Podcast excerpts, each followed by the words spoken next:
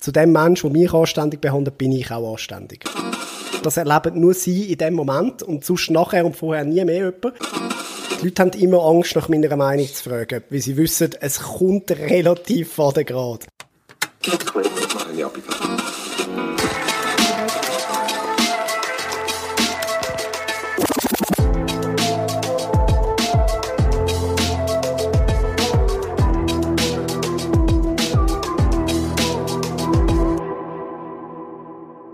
Ich bin hier im Studio 21 in Bern, da wo ich aber meine Podcasts aufnehme.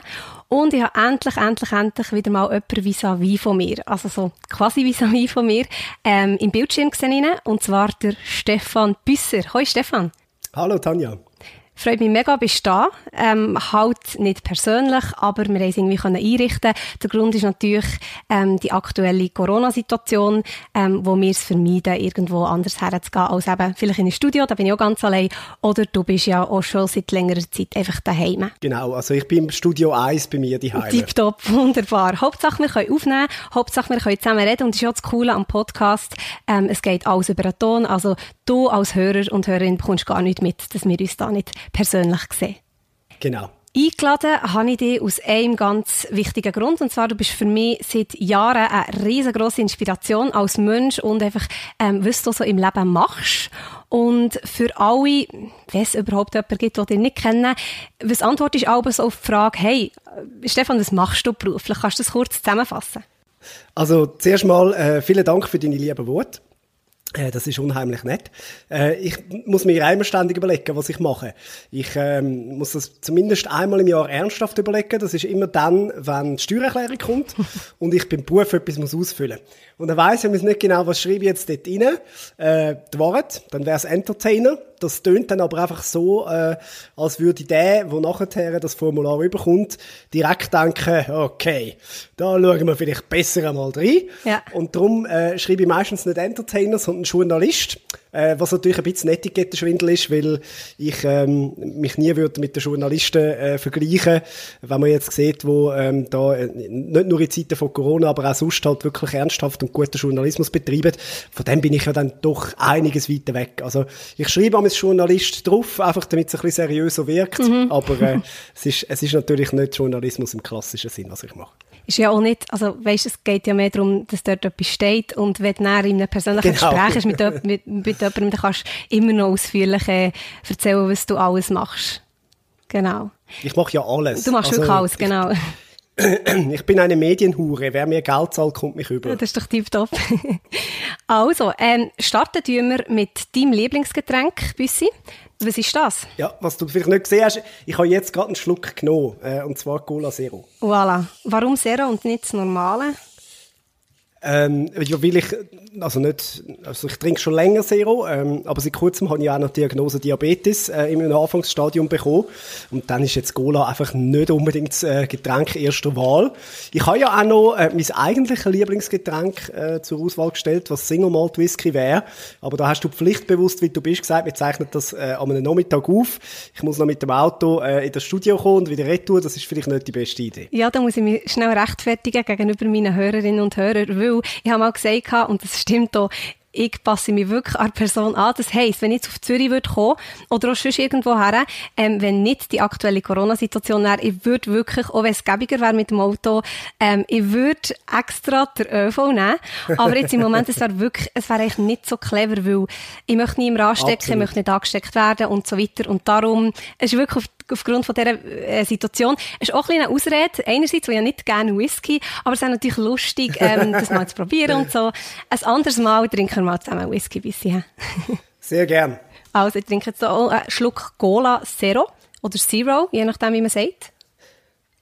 Ich habe immer wieder Diskussionen mit meiner Mami, wie schädlich Cola Zero ist. Ich sage natürlich immer, ja, nein, es ist ja, es hat ja keinen Zucker drin und so. Sie sagt ja, es hat einfach Ersatzstoff drin. Ich weiß nicht, was stimmt und ich getraue mich auch nicht, ähm, dem wirklich nachzugehen, weil es ist so ein bisschen wie mit dem Fleischkonsum. Wenn du dann wirklich ernsthaft darüber nachdenkst, findest du ziemlich schnell heraus, dass es eigentlich blöd ist. Ja, und weißt, ich bin der Meinung, entweder du willst gesund sein und dann trinkst du einfach Wasser oder Tee, oder du trinkst Süßgetränke und das spielt im Fall auch glaube keine Rolle, was du jetzt genau trinkst. Also trinkst eh Zucker. Wahrscheinlich schon. Ja, darum finde ich voll okay. yes. Ähm, äh, der, so das Hauptthema, das ich mit dir möchte anschauen möchte, warum ich dich besonders bewundere, ist deine Schlagfertigkeit. Man kann, glaube ich, schon sagen, du bist extrem schlagfertig, oder?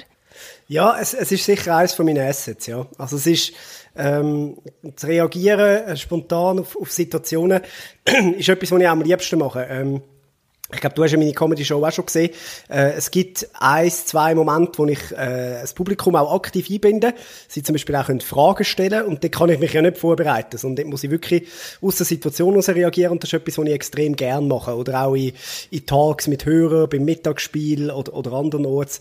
Das ist wirklich etwas, was ich extrem gern habe und etwas, was ich glaube von meinem Papi ein bisschen geerbt habe. Der ähm, hat es nämlich nicht mehr, aber er war früher extrem schlagfertig gewesen und hat das glaube ich jetzt so ein bisschen an mich weitergegeben und, und äh, ist auch für das Publikum immer etwas mega lässiges, wenn ich merke. Also, gerade wenn sie Fragen stellen und merken, okay, der reagiert jetzt im Moment, dann wissen sie, das ist nicht scripted Programm, sondern das erleben nur sie in dem Moment und sonst nachher und vorher nie mehr jemand. Und das äh, macht natürlich dann am, am Publikum besonders Freude. Und für dich ist es doch, also ich kann mir vorstellen, es ist viel einfacher, so auf die Bühne zu gehen, wenn du weißt, hey, ich bin schlagfertig, als wenn du es halt eben nicht so hast, oder? Ja, auf der anderen Seite muss man sagen, also es klingt dann auch nicht mir jedes Mal eine gute Pointe. Mm. Also es ist auch schon etwa die mal still gewesen. Also ich bin jetzt auch nicht ein Garant dafür, äh, dass es jedes Mal gut kommt. Das, das, das gibt es einfach nicht. Aber so in der, in der Gesamtsumme äh, ist es eben wirklich ein Asset von mir. Ja, ja. ja das merkt man in der Fragerunde. Wir dürfen, äh, glaube ich, oder ja, ich rede jetzt von uns, und ich bin wirklich äh, schon schauen, schon mehrmals. In der Pause hat man Fragen können stellen und am Schluss hast du, glaube ich, jede beantwortet. Kann das sein? Ja, schon nicht ganz jede. Okay. Ähm, manche, manche wiederholen sich dann logischerweise auch und bei anderen, äh, ich, ich schaue es meistens, ich habe immer einen Newcomer, der mitkommt auf, auf, jede, äh, auf jede Station, äh, an jeden Ort, wo ich, wo ich auftritt und der macht so anfangs zweite Hälfte etwa 10 Minuten. Und in dieser Zeit tue ich einfach so schnell, schnell die Fragen hinten durchgehen und aussiebeln, was ich weiss, ähm, dass das, äh, dort, dort fällt mir gerade nichts ein, oder? Mm. Also von dem her, äh, ja, die, die ich dann mit auf die Bühne nehme, ich sage, das sind etwa 60, 65 Prozent. Äh, zu denen gebe ich dann wirklich gerade mehr oder weniger spontane Antwort. Ich weiss im Fall noch, was meine Frage war. Und du hast es ausgewählt. Was, was, hast du mal gefragt? Ich habe gefragt, zuerst das Müsli oder zuerst Milch? Und was, weißt du, was deine Antwort könnte sein? Du mal raten. Ja, ich habe ich habe wahrscheinlich äh, irgendetwas gesagt, was stimmt mit euch nicht? Oder so. Ja, so in dem Sinn, äh, genau. Ist, du hast doch ein bisschen ja, Hintergedanken äh, gehabt. Und du hast nicht gesagt, dann hast du einmal in deinem ganzen Leben die Chance, mir eine Frage zu stellen und ist die, aber nein, hey, ich habe jetzt die Chance, dir noch mega viel mehr Fragen zu stellen. Ähm, und jetzt du siehst mal, das war nur der Door-Opener. Genau, genau. Nein, ist super gewesen, ich mega müssen lachen. Und für mich war es eine wichtige Frage gewesen. Du hast sie, glaube ich, auch noch beantwortet. Das weiß ich nicht mal mit Ja, also es ist ja, es ist ja klar, es kommt also zuerst das Müsli rein. Das ja, das ist klar. Da müssen wir gar nicht darüber diskutieren, gell? Eben, da sind wir uns einig. Hey, du bist im Radio, in Comedy und ähm, ja, einfach schon im Entertainment, äh, Eventmoderation und so in diesem Bereich tätig. In welchem Bereich jetzt von diesen Punkten, die ich aufzählt, hilft der Schlagfertigkeit am meisten? Das ist eine gute Frage. Ähm, ich denke in der, in der Comedy auf der Bühne. Ja. Weil es dort äh, am ehesten mal vorkommt, dass nebst der Fragerunde vielleicht auch sonst mal irgendetwas Lustiges passiert oder jemand etwas ruft oder so. Ähm, und dann, dann ist es natürlich gut, wenn du, wenn du ein bisschen schlagfertig bist. Im Radio, äh, wir bei SRF 3 machen sehr vieles live äh, kann das auch passieren, aber ich sage jetzt mal Interviews mit Sportlern oder ähm, Interviews mit Experten, abgesehen eigentlich alles außer Hörertags, sind in der Regel mehr oder weniger scripted, äh, sprich, dort weisst auch ungefähr, wo du hin willst im Gespräch. Dort ist Schlagfertigkeit jetzt nicht das Asset, das du mega fest brauchst. Aber ähm, auf der Bühne ist, ist das auf jeden Fall etwas, wo, wo den Leuten, glaube ich, auch ein bisschen, ein bisschen weit imponiert. Mhm. Hat es mal einen Moment gegeben, wo du dich noch mal erinnern wo es dir so wirklich die Sprache hat verschlagen, weißt, wo du mal du nicht schlagfertig bist? Äh, also jetzt auf der Bühne meinst du? Ja. Ja, es gibt eben, es gibt in der Fragerunde immer mal wieder ab und zu eine Frage, wo selbst ich finde, puh, äh, da fällt mir jetzt aufs Erste gerade nichts ein. Mhm. Jetzt, ich weiss, weiss die Frage, ich könnte jetzt mhm. nicht das Beispiel sagen. Aber es gibt es also auch. Hä? Ja, zu. natürlich. Yes. Also, es fällt mir dann schon immer irgendetwas ein, aber ähm, eben, es gibt dann einfach auch solche, wo dann, wo dann halt auch mir nichts Lustiges einfällt. Mhm. Und dann gibt es ja die Heckler, die sogenannten Heckler, jetzt gerade bei den Comedy-Shows, genau. wo einfach Sachen reinrufen, ähm, manchmal im Zusammenhang, manchmal zusammenhangslos. Du hast die, glaube ich, noch gern, oder? Ja, also mich stört's nicht äh, in einem gewissen Maß. Es gibt dann auch die, die sich nicht mehr spüren. Also wir haben da schon so Fälle gehabt in, in der ersten Reihe, wo, wo du dann auf einen Heckler eingehst und dann ähm, merkt er, uh, ich komme Aufmerksamkeit über und dann braucht er sie so im 10-Minuten-Takt. Und das geht dann natürlich nicht, dann fängt er schon ernsthaft an zu stören. Also wenn einer mal etwas Lustiges oder auch nichts Lustiges ruft, mit dem kann ich extrem gut umgehen, ähm, dann wird er Teil vom Programm und das wollen sie dann meistens auch, sonst würden sie nicht laut rufen. Aber ähm, wenn einer dann, wenn ich merke, jetzt wir hatten so einen Fall gehabt in, in Bern im Zelt, äh, wo ich gemerkt habe, der hat äh, tatsächlich immer wieder so die Aufmerksamkeit gesucht und hat dann auch währenddem der Gabirano auftreten ist, äh, die ganze Zeit reingerufen und der Gabi ist noch nie an dem Punkt gewesen, wo, wo er das hat können handeln, äh, dass ich dann wirklich vom Backstage führen ins Publikum gesessen bin, schnell neben ihn gesessen bin und ihm erklärt habe, äh, dass seine Sendezeit jetzt ein bisschen vorbei ist und dass er jetzt muss ruhig sein. Der ist äh, unter uns gesagt auch geistig äh, ein bisschen herausgefordert gewesen. Ähm, der ist, der ist nicht ganz bei sich gewesen und äh, der hat dann aber das extrem easy genommen, dass, dass ich ihm das auf freundliche Art und Weise äh, sehr nah äh, halt eben wirklich im Sitz nebendran versucht hat zu erklären, warum das nicht geht und, und das hat sich dann auch problemlos gelöst. Also wir haben jetzt noch nie einen Fall gehabt, wo ein Heckler wirklich so gestört hätte, dass man hätte müssen rausstellen aber die Option gibt es natürlich auch. Ja, das wäre noch so die letzte Option, aber es ist ja cool, wenn du in einem Gespräch kannst, kannst mit dem vereinbaren. Genau. Und Pointe versauen, kommt das bei dir öfters vor? immer wieder, immer wieder. Ja, also das, es gibt ja immer, das ist wie bei allen, die einen, einen Job haben. Äh, an Tag bist du besser, an anderen bist du schlechter. Äh, mal bist du konzentrierter, mal bist du weniger konzentriert. Und bei mir wirkt sich dann halt aus, wenn ich nicht konzentriert bin, ähm, dann heißt es dann relativ schnell, okay, jetzt hast du da etwas vergessen und dort etwas vergessen. Oder eben, du bist mal so unkonzentriert, dass, dass eine Pointe komplett verhaust. Das gibt's alles auch. Ah, wo ich jetzt darum gemeint, weißt, dass sie dir wie, bevor du raus kannst beenden, gerade reinrufen, was die Antwort ist, weil sie es schon wissen von einem anderen Programm oder so? Ähm, das hat es auch schon gegeben. Ähm, das ist vor allem gewesen, als ich ganz am Anfang noch, noch mit dem Blick auf Tour war. Mhm. Äh, da hat er mich mitgenommen als, als äh, Comedian im, im Vorprogramm zu seiner Brassband-Tour damals. Und hat gesagt, statt dass ich dort Musiker nehme, nehme ich einen Comedian und hat mich 20 Minuten vorher angestellt und, ähm, und, und die Leute dann bespassen lassen. Das ist die ersten zwei, drei Mal auch sehr gut gegangen. Was man natürlich nicht mit bedenkt haben, ist, dass der Blick extrem treues Publikum hat. Also der hat so ein paar Hardcore-Fans, so 10, 15 Leute, die reisen wirklich an jedes Konzert mit. Und die sind ja. an jedem Konzert in der ersten Reihe. Und die haben dann irgendwann logischerweise meine Pointen erkannt, weil ich habe ja nicht jeden Abend ein neues Programm gemacht, mhm. sondern eigentlich immer das Gleiche. Und die haben dann angefangen, Pointen reinrufen und das ist dann natürlich ein bisschen schwierig geworden äh, mit der Zeit, weil ja, sie haben sich gelangweilt ab dem Vorprogramm, weil sie es halt schon kennt haben. Und für mich ist es dann auch nicht einfach gewesen, aufzutreten. Also ähm, das, dort hat es dann doch mal den einen oder anderen ein bisschen schwierigen Moment gegeben. Also es ist, es ist wirklich herausfordernd, selbst wenn man eben schlagfertig ist und so weiter. Es gibt immer, gibt immer Herausforderungen, die man auch nicht kann, ja, im Voraus sehen. Aber es ist ja auch spannend, so, oder? Wenn es nicht ausartet. Ja, also es ist ein mega Learning gewesen. und ähm, also wirklich ein Respekt und Blick, dass er mich dort mitgenommen hat, weil ich bin weder gut noch lustig war. und ähm, das, das hat wirklich äh, auch viel Mut gebraucht von, von seiner Seite. Er ist ein kommerziell äh, orientierter Künstler. Wenn nachher die Leute kommen und sagen, du, äh, das muss ich aber nicht mehr haben, ähm, dann, dann hat das auch einen Schaden für ihn. Also von dem her wirklich Respekt, dass er das gemacht hat. Ja. Und schlussendlich ist es ja mega gut gekommen, dafür ist Hauen um Hauen. Also alles, alles gut. Genau, also es ist auch für ihn, glaube ich, kein negativer äh, Punkt gewesen. Schön, sind wir froh. Findest du, wenn man Comedian ist, muss man irgendwo durch äh, spontan sein? Ja, es hilft sicher. Ähm, aber es gibt natürlich jetzt, nehmen wir zum Beispiel ohne Rolf, äh, wo, wo ja ihr Programm äh, null Spontanität zulässt, weil sie natürlich ähm, äh, das, das ja mit diesen Blättern machen, wo dann, wo dann immer neue Sachen vorne dran stehen, was übrigens extrem lustig ist.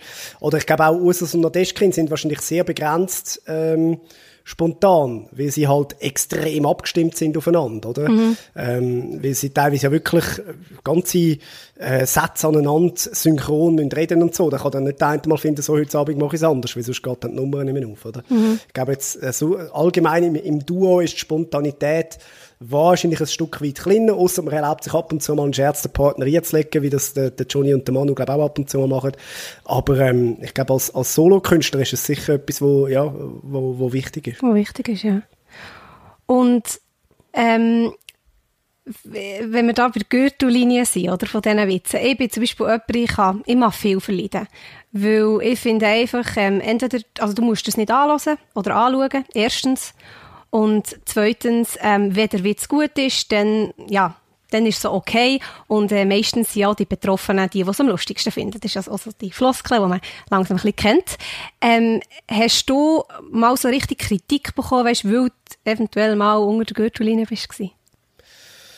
Ja, jetzt nicht, dass ich mich mega gut möchte daran erinnern, ehrlich gesagt. Also es ist jetzt nicht irgendwo mal etwas so Heftiges gewesen oder ein Shitstorm gekommen, äh, wo mir jetzt geblieben wäre. Es gibt immer mal wieder Leute, die finden, du, pff, bei den ganzen Bachelor-Best-ofs und so, dort, dort gehst du schwer an die Grenze oder teilweise auch ein bisschen drüber raus.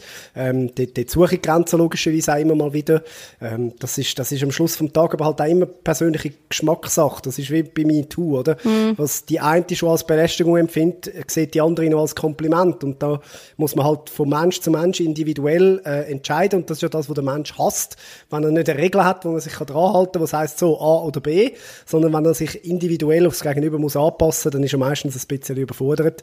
Und das ist bei Comedy eigentlich das, was wir den ganzen Tag machen. Also äh, wir müssen damit leben, dass jedes Publikum jeden Abend anders reagiert. Also weisst auch nie, wie kommt heute welche Pointe an. Ja, das ist auch wieder das Spannende dran an diesem Job. Absolut. Also manchmal bringt es sich ein bisschen zum Verzweifeln, weil du denkst, Gut, an dieser Point habe ich jetzt sehr lang geschafft und da habe ich das Gefühl, da haben wir jetzt wirklich, wirklich Lustiges und dort lacht dann einfach niemand.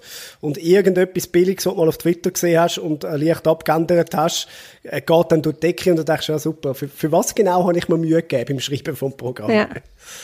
Jetzt, wenn ich mit Deutschland vergleiche, da gibt es ja oft so die ähm, Abende, wo du vor ein paar, ja, vielleicht 10, 20, 30 Leute kannst deine, äh, deine Witze erzählen oder deine, deine Show spielen, und so ein bisschen zum Testen. In der Schweiz gibt es das weniger, oder? Ja, es kommt immer mehr auf. Ja. Äh, sogenannte Open Mics, äh, was du jetzt da ansprichst. Ah, ja, genau. Äh, es ist klar, in, in Deutschland gibt es das natürlich äh, in jeder Stadt etwa vier, fünf solche Spots. Ähm, in Zürich haben wir das jetzt auch so eins, zwei pro Woche, je nachdem, äh, ob auch gerade eine Saison ist oder so, wo, wo ähm, Künstler können Sachen ausprobieren Ich finde das immer super zum Ausprobieren. Es hat aber auch ganz viele, wo, wo dann dort wie so ein bisschen stehen bleiben, finde ich. Also wo, wo dann gar nie den Sprung schaffen, äh, mal zu einem, zu einem eigenen Solo-Programm, sondern sie sind eigentlich ständig am 5-Minuten-Bit spielen, statt dass sie sich mal auf, auf ein ganzes Programm würden konzentrieren. Und das finde ich dann manchmal ein bisschen schade und auch ein bisschen ver verschenktes Talent, weil ähm, meistens sind das ja Gratis-Übungen, also du kommst als Künstler nichts über und, und die spielen sich dann dort einen Wolf und, und kommen aber gleich dann irgendwo kommerziell keinen Schritt weiter. Menschen einfach, sie haben ein bisschen Angst, Komfortzone zu verlassen, weil weil sie einfach immer, ja, dort spielen halt.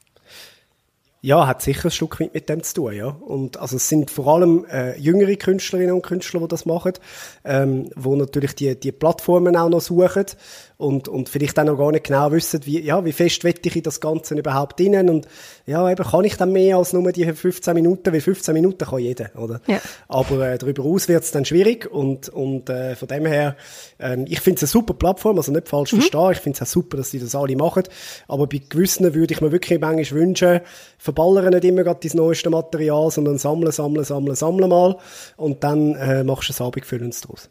Wie sammelst du dein Material? Wie tust du es äh, auf die Seite?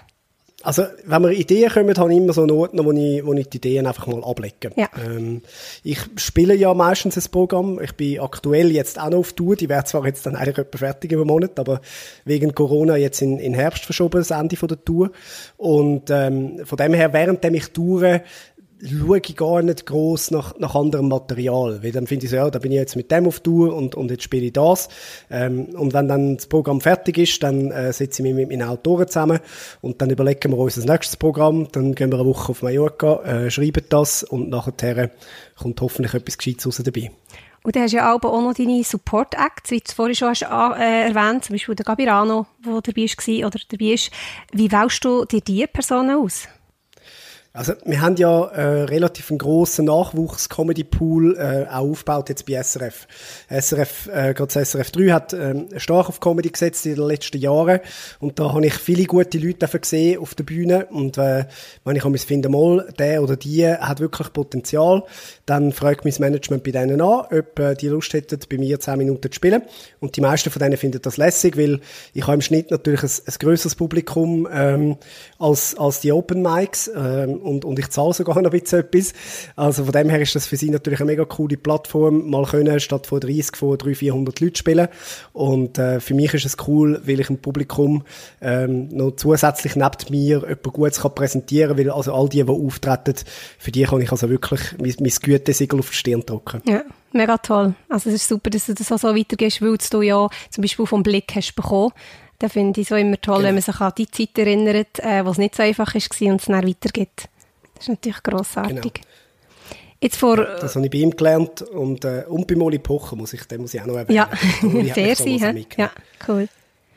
Jetzt gibt es ja diverse Bühnen, also ich rede jetzt wirklich von, vom, ähm, vom Design und so weiter. Manche sind ein bisschen gemütlicher, mhm. andere sind, ähm, imponieren mehr. Welche ist so deine Lieblingsbühne? Kannst du das sagen? Du bist ja schon auf extrem vielen gewesen. Ja, die bin natürlich der Zürcher, oder? Je grösser, je besser. Genau, genau. Nein, das ist, also, das ist natürlich, sage ich jetzt, für, für einen kommerziell orientierten Künstler ist natürlich grundsätzlich der bigger the better. Also, ähm, ich finde es natürlich auch der helle Wahnsinn, wenn ich zum Beispiel im Zelt spiele und, und im grossen Zelt bin und es sitzen 600, 700 Leute dort, dann ist das so ein unglaubliches Gefühl. Oder Arosa Humor Festival habe ich von 900 Menschen gespielt. Wow. Wenn du dort rauskommst und einfach ein Meer von 900 Menschen siehst, das ist natürlich unfassbar geil, oder? Ähm, das heißt nicht, dass der Abend äh, besser wird automatisch, je mehr Leute das es sind, aber die Chance, dass ein paar da drin auch komisch lachen und nur schon durch das andere anstecken, ist einfach größer, als wenn nur 50 dort sitzen, oder? Und man fühlt sich dann auch mehr beobachtet, so in kleinen Gruppen, das merke ich etwa die im Publikum, wenn es mal ein bisschen kleiner ist, die fühlen sich dann viel mehr beobachtet, du bist viel näher. Mhm. Ähm, das gibt zwar eine Nähe, die manchmal auch schön ist, aber auf der anderen Seite eben sind es dann manchmal so ein bisschen, oh, oh, der hört ja jetzt, wenn ich lache. Und dann sind sie manchmal ein bisschen gehemmt. Das kann ich im Fall von mir aus auch sagen. Also, wenn du im Publikum hockst und nebendran sind yeah. x tausend Leute, ist es etwas anderes, ja. Und Lampenfieber äh, technisch, wenn du auf einer Riesenbühne bist, gibt es das bei dir? Ja, also es ist immer so, die, die fünf Minuten, bevor es losgeht, ähm, ganz früher, habe ich nicht einmal zu Nacht essen. Also da bin oh, ich wirklich in der, in der Hälfte vom Nachtessen habe ich es auf die Seite tun und sagen, okay, mir geht nicht mehr, aber ich bin so nervös. Ähm, es gibt auch Kolleginnen und Kollegen, die ähm, teilweise wirklich dann gar nicht können essen können, äh, weil sie so nervös sind. Das hat sich natürlich ein bisschen geleitet, auch durch das, dass ich das Programm irgendwie 70, 80 Mal gespielt habe und weiss, im Grundsatz verhebt Also, wenn ich auf die Bühne rausgehe, kann ich davon ausgehen, der Abend wird zumindest okay. Ähm, Im besten Fall wird er dann noch ein bisschen mehr als nur okay.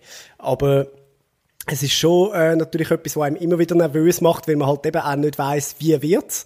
Ähm, wenn's, ich bin viel nervöser, wenn es nicht mein Publikum ist, sprich, wenn es Fernsehauftritte sind oder wenn es eben Mixed-Shows sind, wo die Leute nicht wegen mir kommen. Ähm, wenn sie in mein Programm kommen schauen, dann gehe ich immer davon aus, die sind auch Fans und die freuen sich jetzt, wenn ich auf die Bühne rauslaufe. Und das ist ja dann eigentlich auch immer so. Ähm, aber so die fünf Minuten vorher denkst Gott, wieso, wieso machst du das? Wirklich, hör doch auf mit dieser Scheiße. Und dann gehst du raus und die ersten zwei, drei Pointen funktionieren und dann weißt du, ah, ja, drum. Und wie ist das Gefühl, wenn du nach der Bühne kommst?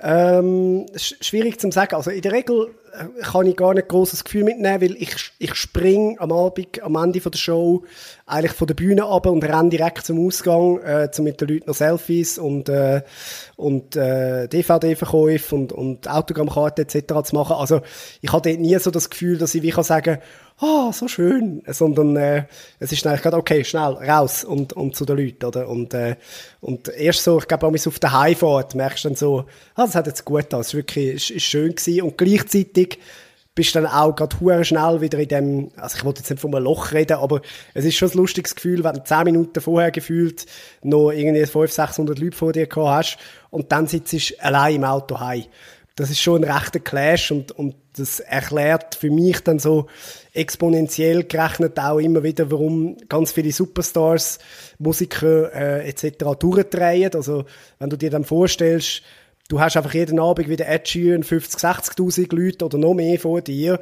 und bist nachher wieder alleine im Hotelzimmer. Das ist, glaube ich, noch viel der größere Clash, als ich da natürlich in, in meiner kleinen, bescheidenen äh, Künstlerwelt habe. Ja, das, die Meinung kann ich auch immer wie mehr oder die Einsicht, dass einfach, dass man so Superstars oder wer auch immer nicht sollte, wie verurteilen, wenn sie eben ja, Depressionen haben oder sich mal nicht melden oder eine Pause brauchen. Oft ist es immer so, ja, ich arbeite im Fall auch, ich bekomme auch nicht mehr Ferien. Ja, ja. Aber ich glaube, das, ich glaub, das merkst du erst, wie es ist, wenn du es wirklich erlebst, eben das Loch, ähm, ja, und der Erfolg, den du halt immer feierst und dann bist du daheim wieder in deiner eigenen Wohnung, ja. Ja, und das ist ja nicht nur der, der Erfolg auf der Bühne. Äh, es ist ja auch, ein, ein, Justin Bieber ist ja egal, wo er ankommt auf dieser Welt. Die Leute sagen ihm, du bist der geilste Sieg, der je gelebt hat. Egal mit wem er redet, ja. oder? Du kannst ja gar nicht anders als irgendwann fängst du das auch glauben, das macht etwas mit dir, mhm. du kannst es gar nicht verhindern, mhm. oder? Ähm, und, und da musst du dann schon extrem geerdet sein, dass du dort eben nicht abhebst oder in die Drogen gehst oder irgendetwas, weil das ist etwas, das kann sich keiner, der auf der Bank oder irgendwo schafft, vorstellen. Hast du mal einen Moment gehabt, ich rede jetzt nicht von Drogen oder so, Depressionen mehr, wo du wirklich so ein bisschen am Punkt bist wo du eventuell so ein bisschen hättest können abheben ähm, und dann hat, die, hat eine Person gesagt, hey, Büssi, ja, bleib wie du bist, gell, bleib noch dir selber. Hat es das gegeben? Ja, ich glaube, das hat es am Anfang schon etwa die mal gegeben. Ähm, aber da habe ich noch, noch nicht einmal Comedy gemacht, sondern äh, dort, dort habe ich noch beim Blick geschafft und, und habe auch viele Stars interviewen etc. Und je mehr du dich dann im, im Glanzlicht von diesen Sonst und je mehr du selber dann auch mit dem Gesicht im Blick hinein bist, so mit 18, 19, äh, macht das etwas mit dir. Und du hast dann das Gefühl, okay, ich bin ein geiler Sieg und, und eigentlich gehört mir die Welt, oder? Ich muss aber sagen, ich habe jetzt zum Glück wirklich äh, eine Familie, wo, wo das alles nicht zeigt. Also die haben wie so äh, gefunden, ja, also, ist schön, dass dir das gefällt, der Job, aber also weißt, uns beeindruckst du wie nicht mit dem. Mhm. Und genau das Gleiche äh, gilt für mein engsten Freundesumfeld, wo ich alle aus, aus der KV-Zeit und so habe, wo äh, auch so findet, okay, cool, was machst aber ich bin dann manchmal, ich habe damals eine WG gehabt mit meinem besten Freund, bin ich heimgekommen und habe gesagt, hey, weißt du, und dort haben wir die Geschichte gemacht und dann haben wir den und so. Und er ist mir so gesagt, so, okay, ah, cool, ja. Und ich habe so gemerkt, der Durchschnittsbürger interessiert es überhaupt nicht, was wir machen. Und äh, das ist dann so recht eine gute, ähm, ein, ein recht guter Ausgleich gewesen. Ja, ist ein natürlicher Ausgleich, oder? Wenn es gar nicht wirklich interessant ist bei der, bei, bei der Familie, bei den Kollegen. Ja, und das hat ja einfach eben, es hat jeder sein eigenes Leben, seine eigenen Prioritäten und ja, na natürlich ist mein Job für viele faszinierender ähm, als, als eben jemand, der jetzt irgendwie im Büro schafft oder so. Ähm, das heißt aber noch lange nicht, dass er auch durchaus spannender ist. Also er ist manchmal viel langweiliger, als man sich könnte vorstellen das sehe ich bei mir auch. Ähm, ich bin ja wirklich ein absolutes Radiokind. Also wirklich so, ich brenne für Radio und ich bin wirklich auch ein Freak. Das kann man sagen. Also Judy Dwenli sagt immer, Tanja ist ein Freak. Sie ist nicht so ein Freak, aber sie ist schon ein Freak. Und wenn ich dann so irgendwie, zum Beispiel gestern habe ich äh, von Radio Bern heisst Easter Party gelost. Irgendwie vier Stunden, fünf Stunden lang. Bin ich daheim gewesen, habe das gelost. Meine Kollegen würden es nie einfach vor ein Radio hocken und etwas hören oder auch ein Fokus. Sie hocken manchmal da und hören. Und für mich ist es dann immer so, ja, aber weisst Radio und das und jetzt habe ich den getroffen und das war und jetzt bin ich im Studio gewesen. Ah, mega cool. Ja, für, für, für jemand anderes, der das nicht so lebt, sagt, sagt dem nichts. Darum kann ich die mega nachvollziehen. Ja, und ich verstehe dich wiederum. Also, Schön. Ähm, ich, bin, ja, ich bin ja genau gleich gewesen. Eben, ich habe schon mit äh, 15 Jahren angefangen, Internetradio zu machen. Ähm, äh, sogar schon vorher die Heime so mit zwei CD-Rekorder einfach so für mich nicht einmal aufgenommen, sondern einfach, einfach raus. Und ähm, ich glaube, das ist das, das berühmte Radiovirus und wenn, mm. du mhm. das nicht hast, ähm, dann, dann kannst du das gar nicht nachvollziehen. Das ist aber auch okay. Ja. Da gibt es übrigens ein legendäres Foto für alle, die es nicht, noch nicht haben gesehen haben, unter Sascha Wallner. Hey, es ist, es, wirklich, ja. es ist jedes einzelne Detail darauf ist legendär, von den Haaren bis zum Computer. Ähm, es ist wirklich, das muss man unbedingt mal anschauen. Du vergisst unsere trägerlosen Shirts. Die trägerlosen Shirts, äh, ja genau, genau. Das ist noch, ich ja, glaube, das, das, ist am legendärsten. Äh, das ist ich glaube, das ist wirklich, GQ hat sich fünfmal überlegt, ob sie das nicht als Titelbild von der Sexiest Man Alive genau. nehmen, weil es ist wirklich, es ist also ein bisschen hot äh, Alarm. Wenn ihr geht googeln, kann es sein, dass der PC explodiert. Genau. So heiß ist es. Genau. Ja, das ist auf jeden Fall legendär. Ähm, hast du einen Job, der kein Hobby ist von dir? Nein. Das ist wirklich mein, mein ganz grosser Luxus. Ähm, jeden Morgen, wenn ich aufstehe, darf ich etwas machen, was ich auch geil finde. Und das ist wirklich, glaube ich, für einen, für einen arbeitenden Mensch der größtmögliche Luxus. Ja. Ähm, dann gibt es logischerweise noch andere äh, Luxussachen, wo, wo man kann haben im Leben, ähm, Familie etc. Aber ich sage jetzt mal, für, für den Alltag ist das natürlich ein absolutes Geschenk.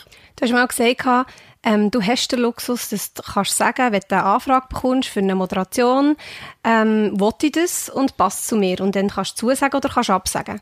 Ab wann ist der Punkt gekommen, wo du den Luxus hast bekommen? Ja, ich würde sagen, vor etwa drei, vier Jahren, so, um das herum. Und was die Leute dann gerne vergessen, eben, mittlerweile äh, verdiene ich gute Gagen, wenn ich, wenn ich neu mit gehe, moderieren. Aber ich habe auch angefangen äh, und habe damals acht bis neun Stunden für 150 Franken in einem Pub in Weinfelden aufgelegt. Also, das sind auch äh, Übungen gewesen, wo ich, wo ich nichts verdient habe praktisch und, äh, und aber einfach hohe Freude haben an, an dem, was ich mache und, und ich bin auch durch die harte Schule durch und ich habe auch müssen meine ersten zwei Comedy-Programme teilweise vor 20, 30 Leuten spielen. Dort sind nicht automatisch immer 400 geguckt, sondern das ist ein extrem langer Weg. Ich gehe den Weg, seit ich 16, 17 bin. Ähm, das sind mittlerweile 20 Jahre. Jetzt, wenn ich es laut ausspreche, merke ich selber, wie alt ich bin. Und das ist wirklich etwas, was die Leute dann gerne vergessen und das Gefühl haben, das ist einem einfach in den Schoss hineingelegt worden. Es gibt übrigens auch viele Arbeitgeber, die das vergessen. Amis. Ja. Es ist amis so, du das, dass äh, viele Leute den Job machen wollen, äh, heisst dann manchmal so bei Lohnverhandlungen, ja gut, schau, es gibt einfach nicht mehr. Und du findest so, ja, aber Entschuldigung, hallo. Und dann nachher heisst es, ja gut, wenn du nicht machst, macht es ein anderer. Und du findest so, ja, aber wahrscheinlich nicht so gut. Weil, äh, ja, wenn's, wenn's, ja, wenn jeder so gut wäre, dann wäre es noch jemand, oder? Aber ich stelle mir das mega schwierig vor, weißt du, wie zu sagen, ich ich habe das und das und das, habe diese Talent, ich bin so viel wert. Gerade in deinem Bereich ist es ja nicht einfach so, es gibt den Lohn, den haben alle, sondern eben, du hast einen gewissen Wert und wenn, der nicht dafür, oder wenn man dir den nicht geben kann, äh, finanziell du schon mal absagen. Äh, wie, wie ist das bei dir so gewesen, dass das kannst? ich stelle mir das mega schwierig vor. Ja, es gibt schon gewisse Referenzwerte, ähm, wo man so klein kann wissen, was verlangen andere, wo etwa gleich bekannt sind und so. Dort, dort spricht man sich natürlich auch ein Stück weit ab. Ähm, ich muss sagen, ich bin ein extrem schlechter Verhandler, aber ich habe meinen Marktpreis ungefähr herausgefunden. Und darum offeriere ich eigentlich immer den gleichen Preis. Und wenn jemand dann findet, hey, nein, sorry, es ist viel zu teuer, dann sage ich, los, andere Firmen zahlen den, es ist anscheinend nicht zu teuer, sondern ihr könnt es euch nicht leisten, was völlig in Ordnung ist. Ähm, aber dann gebe ich euch jetzt da äh, vier Leute, wo ich weiß, die sind ein bisschen günstiger und genauso gut wie ich. Ähm, dann buchen doch die, äh, absolut no bad feelings. Aber ich kann ja nicht für, für jede Firma individuell Preise machen, oder? Sondern am Ende vom Tag hast, hast du einen Marktpreis. Natürlich gibt es Sachen, wenn es Herzensangelegenheiten sind äh, oder für Freunde, dann, dann mache ich, mach ich logischerweise auch mal Spezialpreise. Aber im Grundsatz Umsatz habe ich meinen Marktpreis und, und, der, ähm, und der gilt dann. Ja, sonst bist du irgendwie auch nicht transparent. Für die Firma ist der Wert und für die der Wert, das, das geht echt nicht auf. Aber ja, das genau. finden, das muss schwierig sein. Aber mit anderen kommunizieren, habe ich herausgehört, ist sicher nicht schlecht. Also natürlich sagt er auch nicht jeder, wie viel das er verlangt, aber so ein bisschen, ja, dass du ein kleines Maß hast. Mhm. Talenttechnisch, du hast ja extrem viel Talent, was sich auf deine Berufe ausübt. Was kannst du nicht, was du mega gerne würdest können? Singen und Musik machen. Also ich habe zwar zwei Songs auf Spotify, aber sagen. wer die gelost hat, weiß, ich kann, wenig, ich kann weder singen noch Musik machen.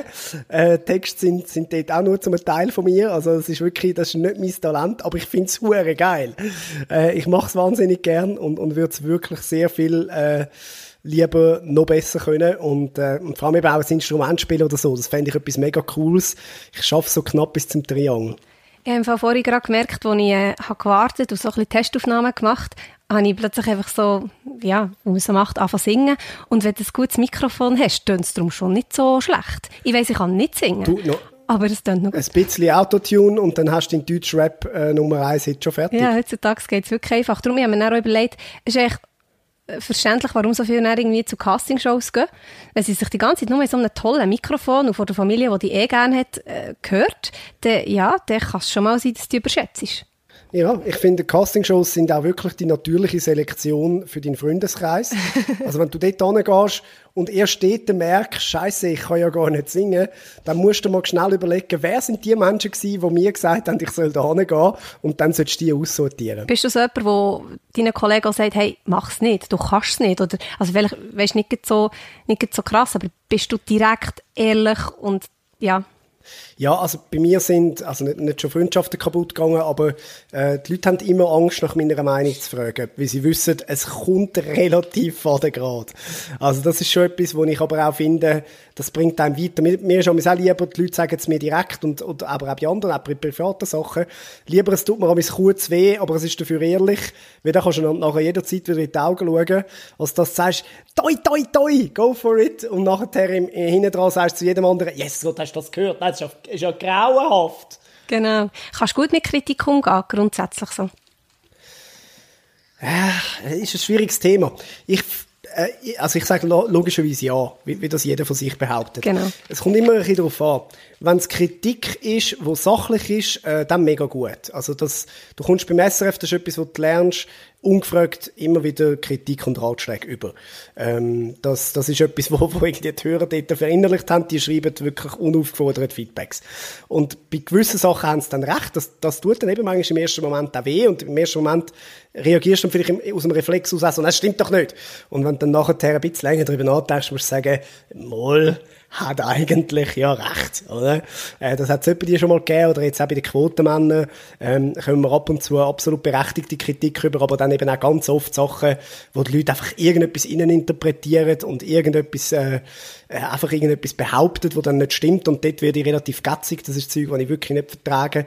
Ähm, und dann gibt's noch die Art von Kritik, die ich wirklich lustig finde, also sechs manchmal per, per Insta äh, Direct Message, wo einer einfach schreibt, Sohn du, oder äh, manchmal auch beim, beim Radio irgendeiner findet, äh, du dummer Scheisszürcher, dann weisst du, okay, wenn, wenn der Dialekt entscheidend ist, dann hat er inhaltlich nicht so viel gefunden. Über so Sachen kann ich wirklich herz herzhaft lachen und die gehen mir auch nicht eine Sekunde näher. Und die gehen auch in dein Comedy-Programm, oder?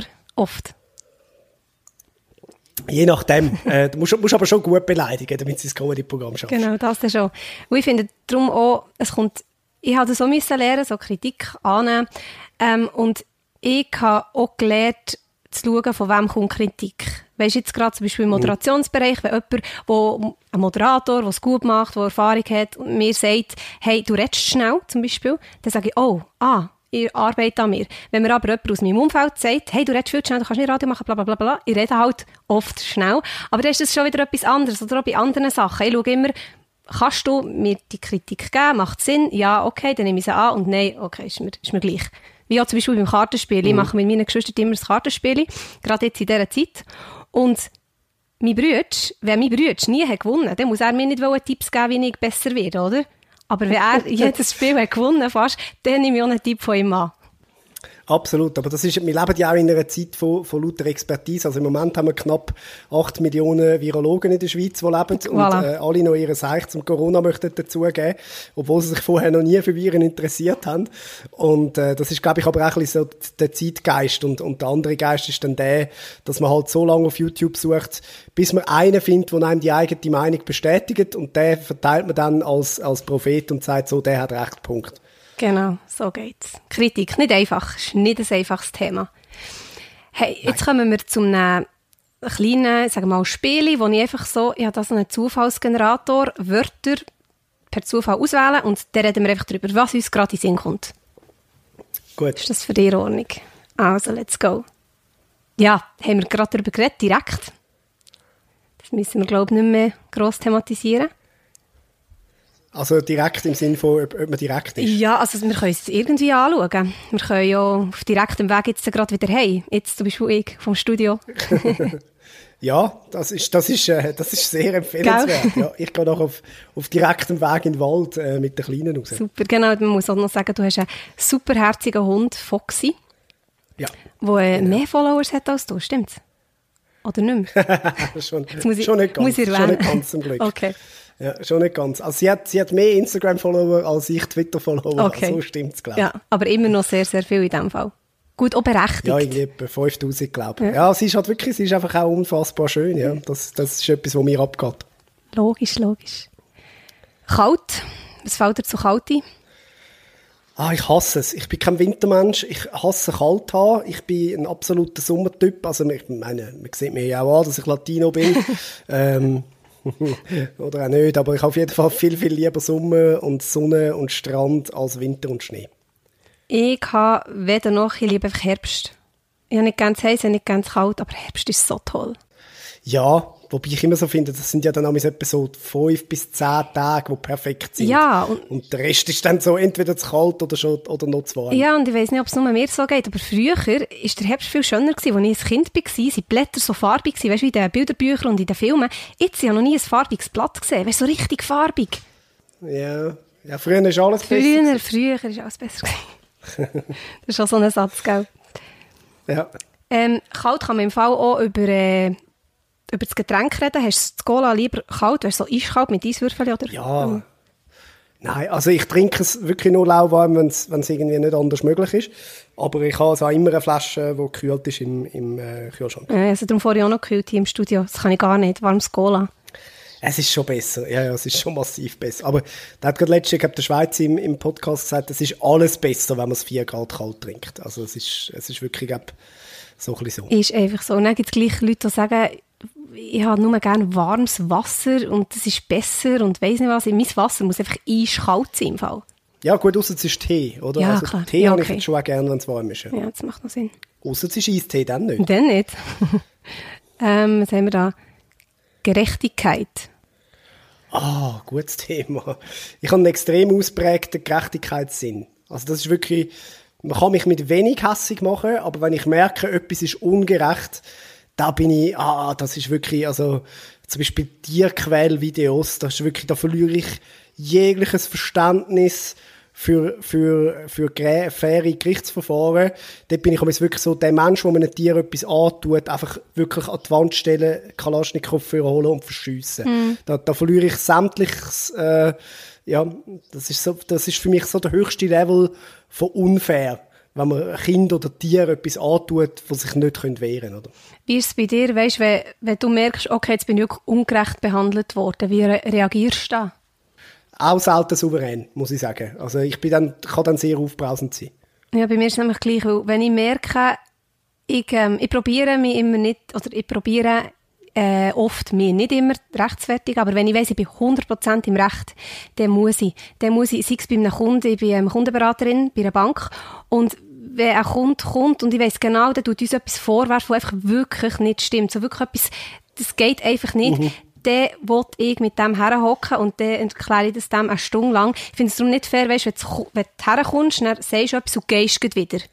Weißt, wenn es jetzt im persönlichen ja. Kontakt ist, dann habe ich das Recht, mir zu rechtfertigen. Und dann kann ich wirklich diskutieren. Und das Tollste ist natürlich dann, wenn am Schluss das Gespräch so rauskommt, dass es wirklich ins Positive, ins Positive leitet und, ah, der hat recht und, ah, dann wird es ein mega cooles Gespräch. Das liebe ich.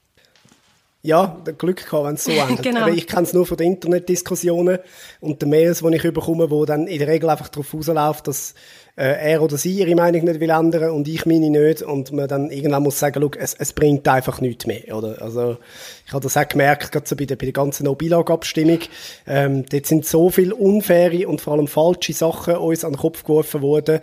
Also, da habe ich Zeug gelesen, von wegen, ich lebe in einer Villa am Zürichberg, dabei auch in einer Vierzimmerwohnung gewohnt, äh, mit der Partnerin zusammen. Also einfach so, wirklich Zeug aus der Luft raus und jeder, der mir dann geschrieben hat und teilweise ja absolut berechtigte Kritik gebracht hat, es ist ja nicht so, dass beim SRF alles richtig läuft, sondern da hat es teilweise fundierte, gute Kritik darunter gehabt äh, und selbst für die hast du dann irgendwann wie kein Ohr mehr gehabt, weil die die anderen schon so fertig gemacht haben, dass du dann gar nicht mehr, gar nicht mehr neutral hast können entscheiden, wo, wo ist jetzt das noch äh, sachliche und gute Kritik und wo nicht. Ja, das Internet ist ja so endlos, also das macht dann, glaube ich, wirklich keinen Sinn, da kannst du nicht zusammen herhocken und warten, bis ja. das Gespräch leitet. Das ja. muss dann, glaube ich, einfach so lassen. Und dann gibt es ja immer die, die zustimmen und weiss nicht was, ist endlos. Ja, ja.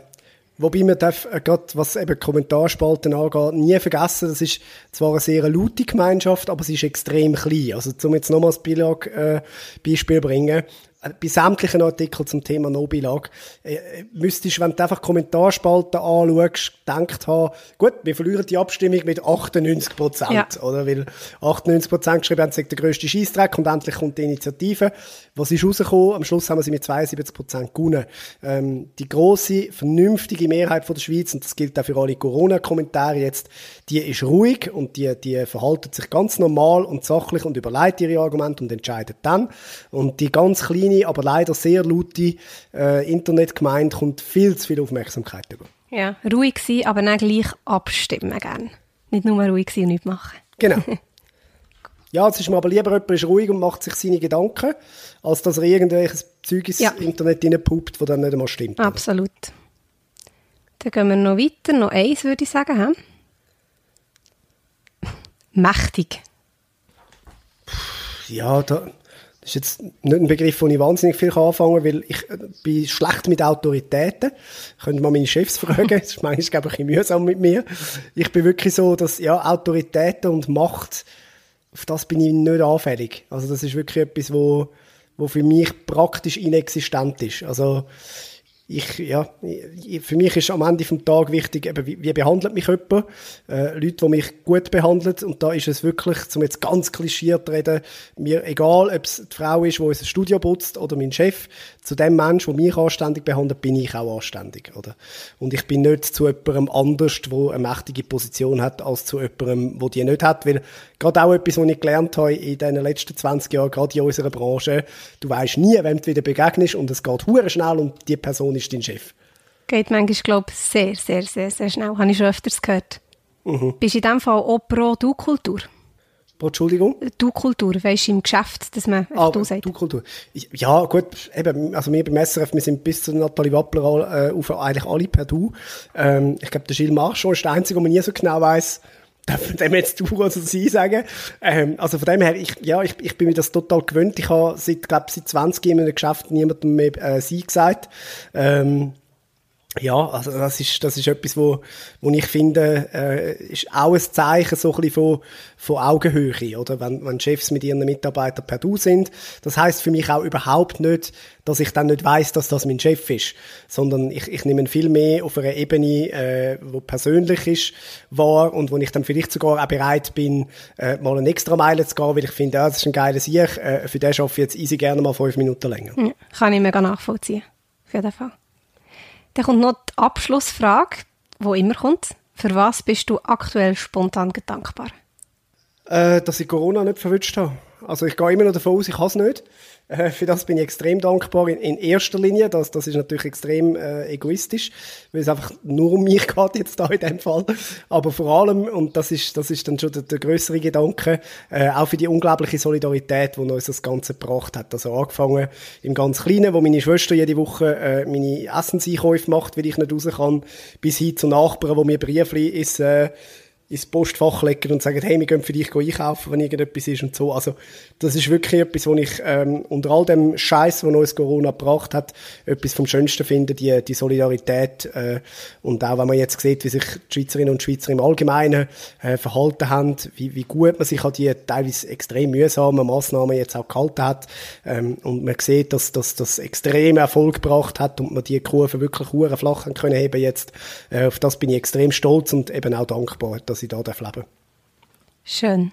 Und dann würden wir doch zum Schluss noch sagen, bleibt gesund und bleibt noch ein bisschen daheim, bis es okay kommt, dass wir wieder richtig Unbedingt. dürfen rausgehen Danke tausend, Genau. Büssi, und äh, alles Gute dir. Danke, dir auch.